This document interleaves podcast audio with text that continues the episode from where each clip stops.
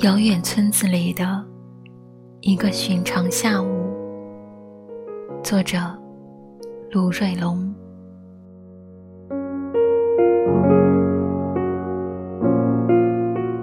这是三月二十六日下午二时许，在村部指着疫情特防期班的我，忙里偷闲。又到平院北边砍下的油菜地里吃了一阵，无语，凝眸。村子里照例有鸟儿鸣叫，有鹅吟唱，有鸡高歌。只是我常常独自看，无需说什么。时间久了。会不会失语呢？我想，那个时候，他就从东边的地头冒了出来。他个子不高，着一顶红的线帽，双手袖在胸前，咪咪的笑着。他裤的左膝盖处破了一些线缝。却不是年轻人那些衣着时髦的故意。我说：“您好，您在干嘛？”他说：“我在放羊。”我说：“羊呢？”他用手指了指油菜花丛中，果不其然，几秒钟的功夫，一只褐茸茸的羔羊就钻了出来。它很小，像一只比格的犬。我多看了它几眼。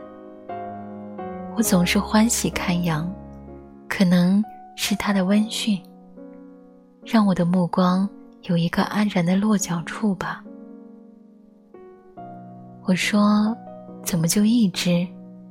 他说：“只有一只，别人送的。”我说。一直有什么放头？他说：“外头的草仙，空气好，出来走走，也是他。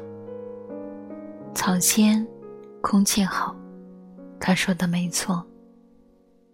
偏远的山里，勤爬苦做的村民养活自己，自然界也帮着养活他们。”我说。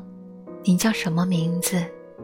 他说：“叫田星云。”我说：“您多大年纪了？”他说：“八十多了。”我说：“您和我父亲一般大，但他没您精神，硬朗。”他说：“有什么用？老了，做不得什么了。”我说：“人都要老的，动得起的一天做到起，还好些。”他说：“那是的。”我说：“你家人呢？”他说：“老伴儿在家，他随大儿子住。大儿子出门打工了，小儿子就在村里东一天西一天。”女儿嫁了，家在宁乡。我说：“宁乡好呀，比我们这边强多了。”他说：“那是的，但女儿一家人也开支大。”我说：“女儿对你好吗？”他说：“好，逢年过节回来，每回来都过钱，一过。”就过两百块。他头脑很清晰，手脚也灵便，声音又软和。不说话时，我们就同时看羊吃草。羊一直吃着，好像总是吃不饱。我想，它不吃草，又做什么呢？不说话，我就看去北边的山峦。山不高，但这当我的目光却绰绰有余。好在它的腰际，有黄的油菜花，又有白的樱桃花。其他的陵墓也不高深，可以让我的目光软软的着地。你知道，着地在枝桠间和草丛里，总是有些顺当的。那样平稳的安逸，小时候就让我站在一处坎儿上，往下跳，如此往复。直到最后，打开四肢，仰天长身于草地，而一条沟就从山脚由西而东了去。这样的沟是像一种相送，常常送别我的目光。我的目光，他知道，由西而东。一直可以回到老家。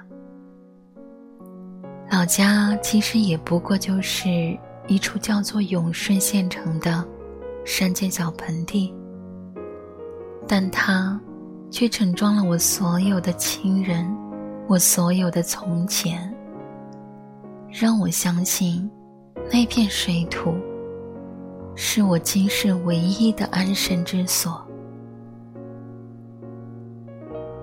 不知觉间就想到父亲，想到那个晚年的蹒跚的，给了我生命的男人。我常回去看他。我八岁多时，他背过我。他告诉我要攒劲儿读书。他八十多岁时，我告诉他要保重身体，注意安全。每次我叮嘱他一些事时，他都说记得记得。我不放心，就让他重复一遍。很多时候，他都重复不出来。重复不出来，他就哈哈哈的讪笑，有着我八岁多时的小调皮与耍赖。一阵风过。